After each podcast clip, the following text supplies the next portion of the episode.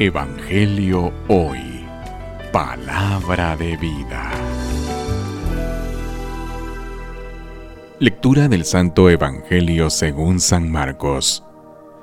Gloria a ti, Señor. En una ocasión en que los discípulos de Juan el Bautista y los fariseos ayunaban, algunos de ellos se acercaron a Jesús y le preguntaron, ¿por qué los discípulos de Juan y los discípulos de los fariseos ayunan y los tuyos no?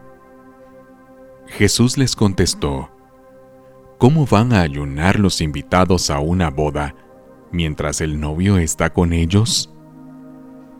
Mientras está con ellos el novio, no pueden ayunar. Pero llegará el día en el que el novio les será quitado, y entonces sí ayunarán.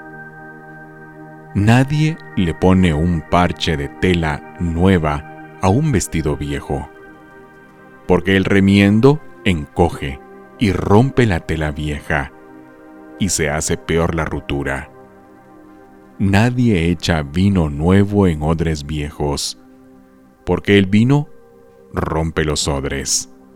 Se perdería el vino y se echaría a perder los odres.